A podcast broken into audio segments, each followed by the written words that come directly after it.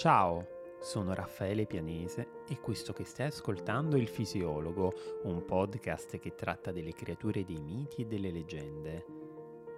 I racconti antichi sono spesso popolati di protagonisti e comparse che poco o nulla hanno di umano, figure così affascinanti da non conoscere mai tramonto. Se desidererai ascoltarmi per i prossimi minuti, ti condurrò alla scoperta dei loro segreti non mi resta quindi che augurarti un piacevole proseguimento e un buon ascolto.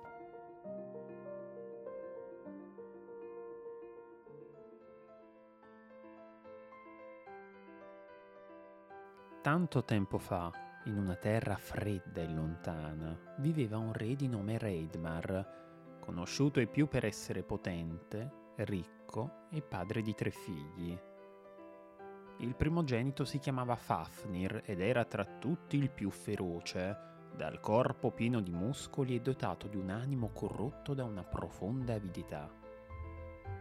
Il secondo invece era conosciuto con il nome di Otr, un abile cacciatore non c'è dubbio, anche se la sua fama non era dovuta solo a questa sua capacità.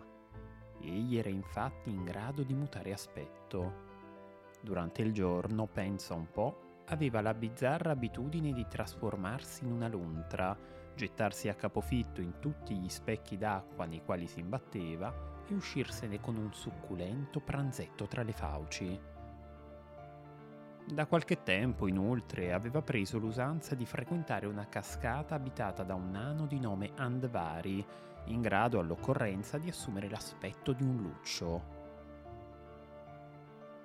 Il terzo figlio di Reidmar, infine, era Regin, un fabbro di tutto rispetto, abile nel lavorare con eccelsa maestria tutti i tipi di metalli, dai più vili ai più nobili.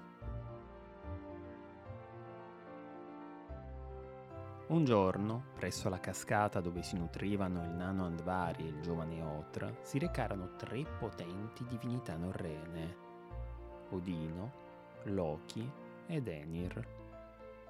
Non appena Loki scorse una lontra intenta a mangiare un salmone, afferrò di nascosto una pietra e senza farsi notare gliela scagliò contro, uccidendola in un sol colpo.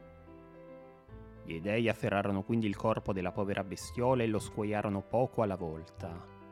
Poi, terminata l'operazione, la portarono da re Redmar in persona e... quale immane sciagura. Seppur sotto le sembianze di una lontra, il re riconobbe subito il povero secondogenito e, colto dalla furia della vendetta, ordinò alle tre divinità di riempire d'oro la pelle della lontra e di coprirne l'esterno con dell'oro rosso. Solo in tal modo la sua collera si sarebbe placata. Fu Loki a essere scelto per andare alla ricerca di una simile ricchezza e armatosi di una rete robusta si diresse verso la cascata dove nuotava il nano Andvari, sotto le sembianze di un luccio. Il dio degli inganni ci impiegò poco a catturarlo e ancor meno a rubargli tutto l'oro che era sotto la sua custodia, compreso un prezioso anello che portava al dito. Peccato però che un attimo prima di trasformarsi in pietra, perché sfiorato da un raggio di sole, il nano maledisse l'anello e ogni grammo di quel tesoro rubato. Chiunque l'avesse posseduto avrebbe trovato la morte.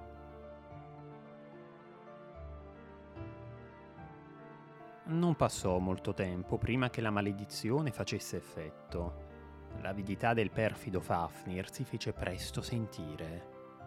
Pur di impossessarsi del tesoro, il primogenito del sovrano compì un atto scellerato uccise il padre e per tale crimine venne esiliato dal villaggio. Con sé però portò tutto il tesoro maledetto dal nano Andvari fino all'ultima moneta. Da quel momento circolarono varie voci sulla sua dipartita, alcune più strane di altre. La più singolare fu che il suo aspetto mutò d'improvviso il volto si allungò in un muso robusto e dotato di forti mascelle. Da bipede divenne quadrupede. La pelle poi si ricoprì di scaglie, sì, proprio come quelle dei serpenti, mentre una lingua biforcuta prese a strisciargli fuori dai denti. Fafnir, il figlio maggiore di re Reidmar, si trasformò in un pericoloso drago.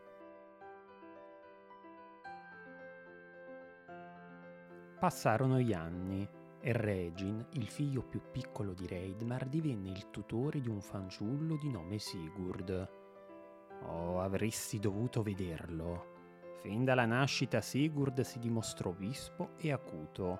Non c'era bambino e poi uomo nei villaggi limitrofi in grado di eguagliarlo in statura e in prestanza fisica, in ardore e in valore. Fu istruito nel gioco degli scacchi e in numerose arti, nelle lingue e nella lettura delle rune.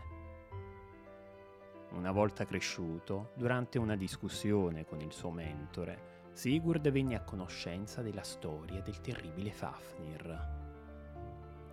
Un serpente come pochi ne esistono in natura, esclamò Regin custode di un'ingente quantità d'oro, talmente grande che per tutta la vita mai più avrei bisogno di accumulare ricchezze. Ma prima che assumesse le sembianze attuali, egli era un uomo ed era mio fratello. Se forgerai per me una spada, vendicherò ciò che Fafnir ha fatto a te e alla tua famiglia, gli giurò con voce stentoria Sigurd. E fu così che dopo vari tentativi di forgiare un'arma che fosse all'altezza della forza del discepolo, Regine gliene costruì una. Si misero dunque in viaggio, attraversarono a poco a poco un'estesa brughiera e seguendo le orme lasciate nel terreno dall'avida bestia, i due giunsero nei pressi di una pozza d'acqua. Della presenza del drago però non c'era alcuna traccia. Forse era andato a procacciarsi del cibo, pensò Sigurd su due piedi, oppure si era rintanato in qualche caverna per dormire. Sta di fatto che quell'assenza inaspettata fu sfruttata dai due compagni per ordire un piano di attacco. Sotto consiglio di Regin, Sigurd scavò una fossa profonda e con un rapido balzo vi si gettò all'interno in attesa che l'avida serpe facesse ritorno. I secondi divennero in breve minuti. I minuti cedettero il posto alle ore e poi, d'improvviso, una violenta scossa fece tremare la terra, simile al rombo di un tuono e alberi e cespugli furono squassati da un fremito febbrile. Qualcosa di grande e di pesante si stava avvicinando, qualcosa che però non incusse il benché minimo terrore nel coraggioso Sigurd.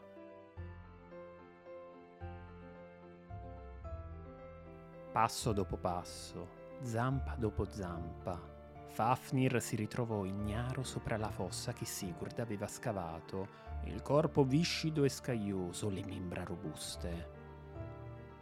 Sigurd non si lasciò sfuggire l'occasione. Con mano ferma serrò l'elsa della spada e dopo averla spoderata la conficcò con forza nella spalla sinistra dell'orrenda bestia. Poi fuoriuscì in fretta e furia dal fosso e osservò la scena che si stava consumando dinanzi ai suoi occhi.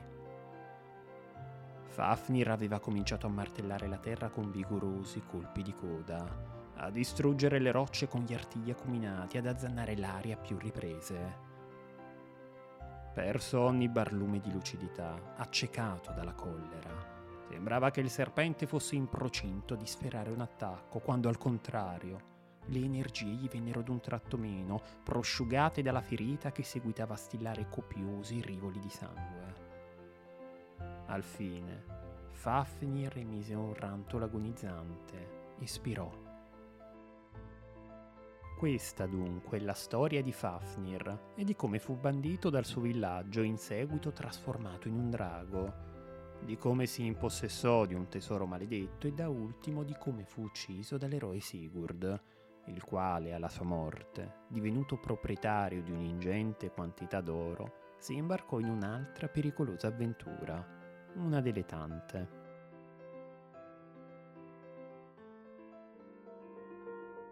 Caro ascoltatore, ti ringrazio per essere stato in mia compagnia e per aver seguito questa puntata del fisiologo.